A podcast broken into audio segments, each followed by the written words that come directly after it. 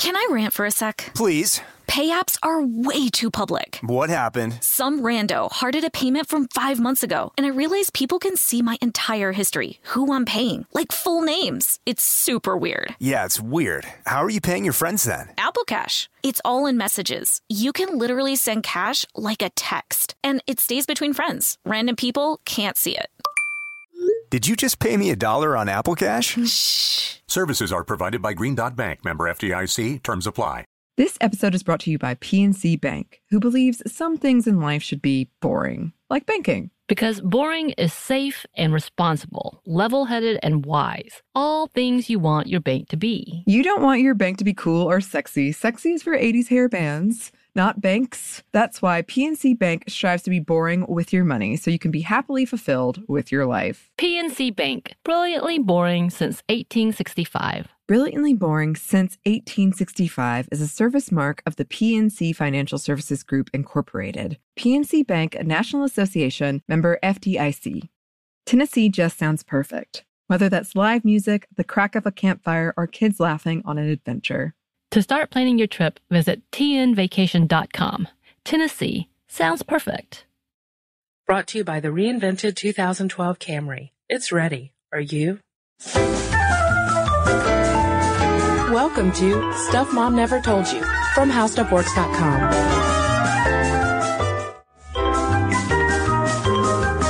Hello and welcome to the podcast. I'm Caroline. And I'm Kristen. Kristen, I like some soy products. I, I stay away from soy milk just because it kind of icks me out because really it's kind of like bean juice. If you Uh-huh. think about it, it's not really milk, it's juice. from Tasty beans. bean juice. But I, I do like uh, tofu. I Yeah. do cook with it, make stir fry. Um, but I don't know if you're aware of the controversy surrounding soy. That if you read anything about uh, consuming soy, Mhm. All of it conflicts with each other. Sometimes it can prevent cancer, sometimes it causes cancer, just depending on what study you're reading. It's very confusing. Sometimes it'll lower your sperm count. Sometimes it'll treat your testicles just fine. yes. It's a grab bag of study findings. And to answer your question, Caroline, no, until I, I think I had maybe heard here and there little bits and pieces about, uh, these soy health findings, but had not really taken a close look at it until you brought this question up. And the reason why we wanted to talk about soy today, because we don't do that much around food, but because the results are so, these health results are so gendered and we have some surprising facts about how much soy all of us are ingesting Right. in the United States. And I, I just want to go ahead and say at the beginning that, you know, it's different for everyone. Yes. Just everything in moderation, mm-hmm. whether you're eating cake or whether you're eating tofu. It should all be in moderation. And so while some studies have shown that eating soy can lower cholesterol and the risk for certain types of cancer, researchers aren't exactly sure an increased soy intake is better for everyone. Mhm. So just keep that in mind as you're listening. We're all different, you know, maybe increased or decreased soy intake could affect people differently. Yeah. And I think by the end of this podcast, we will all be able to agree that when it comes to, uh, science headlines, medical headlines, it is important to take it with a grain of table salt. Right. Iodized. yes. Table salt. So let's, let's get into this because Right. we got a, we got a lot of ground to cover. Um, soy contains a hormone called phytoestrogen. Mhm. Actually, it contains, to be more specific, uh, isoflavonoids, which are metabolized in our guts and become phytoestrogens. Now, you can kind of compare phytoestrogen to naturally occurring mammalian estrogen, Mhm. but um, one author actually compared phytoestrogens to private jets. Have you heard this this metaphor? I have. If you if you imagine um, our bodies as a giant airport, I guess um, estrogens are these jumbo jets that will fly in and out and in, enact sort, all sorts of um, behavioral and physiological and biological things in our bodies. Um, and phytoestrogens, because they can bind to receptor sites in um, our bodily enzymes where normally estrogen would would fill the gap. They doctors think that phytoestrogens can tinker with how um, normal estrogen is released and absorbed into our bodies. So while the estrogens might be the jumbo jets, uh, the phytoestrogens would be more like private planes just blocking up the runway. They're not as large. They're typically described as very weak. Um, estrogen mimics, but nevertheless, they do seem to have some kind of interaction with um, binding with those estrogen agonists. Right. They have a phenolic ring, which is a prerequisite for binding to the estrogen receptor. And so this leads to the phytoestrogens being able to act as estrogen agonists. Mm-hmm. In other words, binding to a receptor and then triggering a response or antagonists, which blocks the binding of an agonist. Yeah, and all of this interaction with estrogen is the reason why a lot of researchers since the early 2000s have been looking into the health effects of regularly consuming a lot of soy because as we'll get into later, we eat a lot of soy. I don't care if you don't make tofu stir fry like Caroline or eat edamame. When you get your sushi, you're still eating a lot of soy. Right. Just take my word for it. So the reason why we often hear about soy and breast cancer is because there's a connection between estrogen rates in a woman's body and her chances of breast cancer. In a nutshell, the higher estrogen the body releases, the higher the chances of developing breast cancer. So, some studies have said, well, if you eat all this soy and these phytoestrogens are going in and blocking those estrogen receptors, not allowing them to bind and release, then it could serve as a protective kind of barrier to developing breast cancer. hmm Yeah, and there are a couple of studies that talk about this, several actually, but two that, that I want to mention are, um, there's a study in the Journal of Nutrition, um, of Asian people in Asian countries as opposed to Asian people who come to the West, who immigrate to the West. Um, they're found to have much lower incidence of prostate and breast cancer than the populations from Western developed countries. They tend to have diets that are lower in fat, higher in fiber, and much higher in phytoestrogens from soy intake. Um, and it's possible that this contributes, this diet, not only the phytoestrogens in soy, but the low fat and the high fiber contribute to fewer, uh, reports of cancer. Um, and Dr. Neal Barnard, um, who wrote an article for the Huffington Post called Settling the Soy Controversy, um, talked about uh, a 2008 study by the University of Southern California that found women who average a cup of soy milk or about half a cup of tofu a day have about a 30% less risk of developing breast cancer. So it's sort of, there's a lot of conflicting information out there that the estrogens can get all this stuff pumping in your body and cause problems, but then there are also these studies that point out, well, I don't know, it could benefit you, it could help you. Yeah, and if we look at menopause, for instance, um, there have been studies suggesting that soy products, uh, for women who don't want to go the hormonal route as they go through menopause, uh, some have suggested that soy products could be an effective substitute for treating the symptoms of menopause. Then come around to August of this year, the New York Times reports on a study, a double-blind study, um, that found that women in the soy group had ingested about 20 times as much soy as those taking the placebo, and yet the researchers found no significant differences in bone density, night sweats, insomnia, loss of libido, vaginal dryness, hot flashes, and especially with the hot flashes, there were other studies that we had seen previously that had said, hey, women going through menopause, experiencing hot flashes, guzzle that soy milk, you'll be fine. Right, but a lot of the studies I noticed were from the mid to late 90s. So it seems that we've made, we, we, like I've been researching this, you know, and contributing to the Wearing science our lab coats. community. I mean, we do wear lab coats when we record this podcast, by the way.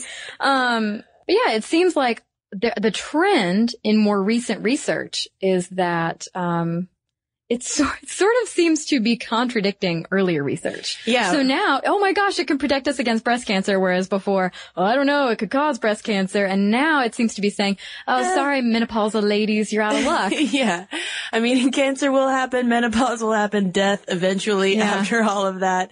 Uh, good luck. It does seem like, yeah, you go from the alarmist headlines to, uh, kind of a, a tapering off. And when we get into men's health, when it comes to soy, similar kinds of things. Uh, Men's Health magazine actually did an article a few years ago on, um, on soy's effects in the male body. And whoo, wow, they were terrified of soy. Yeah. They started out by discussing cases of gynecomastia um, in in men, basically these men who had uh, developed abnormal breast tissue, and lo and behold, they were drinking a ton of soy milk and were taking dietary supplements with soy milk in it. And again and again throughout this article, it was um, kind of all of these anecdotal examples, study examples of how these phytoestrogens, Mm-hmm. as you might imagine, could be having this, these physiologically feminizing effects on men. And so their big headline was, you know, oh, no soy. Right. Soy sorry, I think was what it, what it really? was. Yeah, soy sorry. Um, well, you know, going back to something I mentioned earlier, and, and a doctor points this out too, it, it's all very individual. I mean, the, the man that they were talking to who experienced all this b- breast growth and breast tenderness, um, it's, that's not going to happen for all men. Just because you're a man and you like tofu and edamame and drinking soy milk, it doesn't mean you're going to have abnormal breast development. And a doctor uh, in the article said the problem is when a thing like soy is touted as this wonderful panacea for health and people end up going overboard on it. right. So it's the same thing. It might not affect you the same way it'll affect your friends, but you also don't want to start chugging soy milk. Um, the man in the article uh, it talked about how um, after his wife passed away, he was looking to have a healthy diet um, because he didn't have someone cooking for him anymore, and so he was looking to do the right thing for his body. Yeah. And he ended up just ingesting so much of it that it had negative effects. Um, and along with that, you know, we have the breast tissue development and then um, some studies uh, finding a connection between soy intake and lowered sperm count in men. And also there was one, um, a 10% higher incidence of erectile dysfunction in Chinese men who were consuming high amounts of soy compared to Americans who avoided it. So again, there were all of these headlines in Scientific American and other publications saying, well, you know, maybe guys shouldn't, shouldn't be eating all of this, uh, this soy either. But again, I mean, if you think about all of the different lifestyle factors that go into an individual's health outlook, isolating it down to one particular nutrient that has now been found to have just a grab bag of effects in various people seems a little sketchy.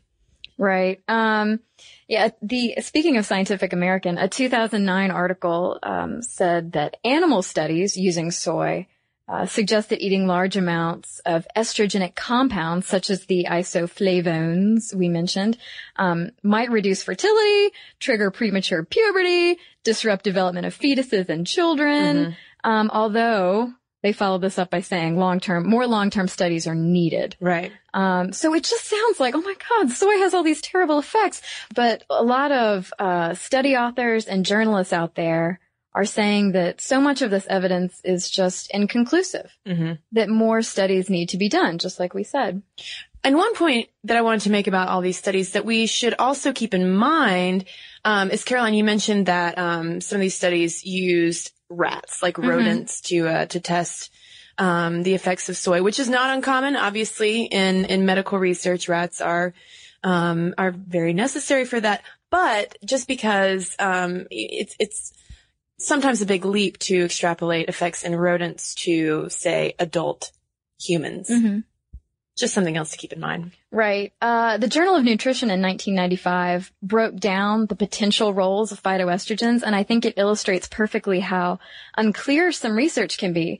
Um, the authors described uh, phytoestrogens as estrogen agonists whose actions could prove beneficial to menopausal women, like we talked about, but might contribute to carcinogenesis. They also describe them as anti-estrogens and anti-proliferative agents that could help to prevent estrogen-dependent carcinoma by antagonizing estrogen, again, like we talked about, but could also contribute to infertility by suppressing normal reproductive function. And last but not least, phytoestrogens uh, offer protection against environmental estrogens by altering the steroid response thresholds, but they could also be considered developmental toxins that could disrupt sexual differentiation by altering sex-specific patterns of development. So naturally that leads people to worry about infants drinking soy formula, although um, many pediatric uh, authorities in the pediatric community have come out and said, no, I mean, it's, it's fine. So, And not to mention all of the hormone disrupting chemicals that are not in our foods that we are um, getting into our bodies through um, chemicals in cleaning products and bathroom products. yeah, plastics, plastics, Teflon, stuff like that. I mean, you know, it's it's uh, it's it's a dangerous world out there. Gosh, golly. Um, but here's here's the thing about soy, and this was a, to underscore one reason why it is important to educate ourselves about it because, like I said, it does not matter if you don't like the tofu, Mhm. if you don't like the uh, the edamame or the soy milk, the bean juice, as you call it, Mhm. uh, because as Michael Pollan, the author of In Defense of Food and the Omnivore's Dilemma, points out, he says that Americans are eating even more soy products than ever before, more than the Japanese or the Chinese do, because of subsidies on these huge soybean farms in uh, American and South American farms. That is basically uh, that the food industry is having to put into so many of the manufactured products in our refrigerators and on our tables in the same way that high fructose corn syrup is in so much of the food we eat today as well. Yeah, so speaking of groups of people who have a lot of soy in their diet, um, one study focused on elderly men and women in Indonesia who'd presumably been consuming soy and phytoestrogens for years. The assumption uh, was that they'd be super healthy and have great memories. They would have had reaped all these benefits from eating a soy heavy diet. And uh, participants over age 68 who regularly ate the most tofu actually had double the risk of dementia and memory impairment as those consuming a more moderate amount. And that led researchers to think, well, okay, let's focus then on just hormones and hormone-like products in the elderly. Right. So it, you know, different, different effects. And again, you have to think of correlation, causation. Surely, you know, could it, could it really be the tofu that is causing dementia or is it simply a corollary factor? And Michael Pollan, um, brings this up. Uh, you know, he points out that basically like, yeah, these phytoestrogen may have a, a bad effect. They might have a good effect for that reason, at least at the time that he was writing this. I think this was a couple of years ago. Um, he was saying that the FDA has declined to grant the GRAS or generally regarded as safe status to soy isoflavones used as a food additive. That doesn't mean that it's banned from from being in there. They just don't have that um, that general stamp of approval. And then he goes on to cite a senior scientist at the FDA's National Center for Toxicological Research who said that confidence that soy products are safe is clearly based more on belief than hard data. So, um, what's the, what's the net net of all of these all of these studies, all of this research on soy that is really in so much of what we eat, Right. Especially processed food. I think, I think a good takeaway is that, we, I mean, not to, not to get all lectury here, but eat a balanced diet. Yeah. I mean, they, one, one, uh, one article I was reading was talking about how if you're a vegetarian, it doesn't mean you only have to eat soy products all day long, all the time. Right. You know, there's the Mediterranean diet, which is a lot of pasta, fresh vegetables, beans, fruits, olive oil Mm-hmm. that has great benefits. But it's, you know, don't totally cut tofu and soy products out of your diet. It's all just a matter of balance. Yeah, and uh, uh, to sum it up, going back again to Pollan, um, one of like his his famous lines is, I think it's, uh, "Eat food, mostly vegetables, in moderation." Right. And there you go. Mhm. So, anyone out there though who has some insight on this soy issue and like the sort of the gendered effects, health effects of soy, please let us know. Our email address is momstuff at howstuffworks.com. And we got a couple emails here for you. Kristen, this one is from Jacqueline. She says, My sisters and I participated in one baby pageant when we, when we were less than a year old. A local store donated our outfits. Our mom isn't normally the type of person to put her children in pageants, but her friends and family pushed her into it. The reason? We are a set of identical triplets. My family thought it would be hilarious to enroll three matching babies. We didn't place, which is probably a good thing. I really think the child beauty pageant thing is a little sick. She goes on to talk about the roller derby podcast, and she said that her sister, she and her sister joined a local derby team, Little City Roller Girls. I shared your podcast with the team and they loved it. Whenever we drive to away bouts, we listen to you on the road. She says she is a super fan and listens to every episode. Thanks, Jacqueline. Thank you, Jacqueline. Um, and here I have an email from Mariana, and this is a little bit of a, a critique of our episode about pregnancy tests. We were talking about um, the self-exam, self-pregnancy test with the with the speculum. Yeah. Mm. And uh, she says, while I disagree with the idea that pregnancy that pregnancy tests are anti-feminist, I do strongly believe that people in general and women in particular are far too distant from their own bodies.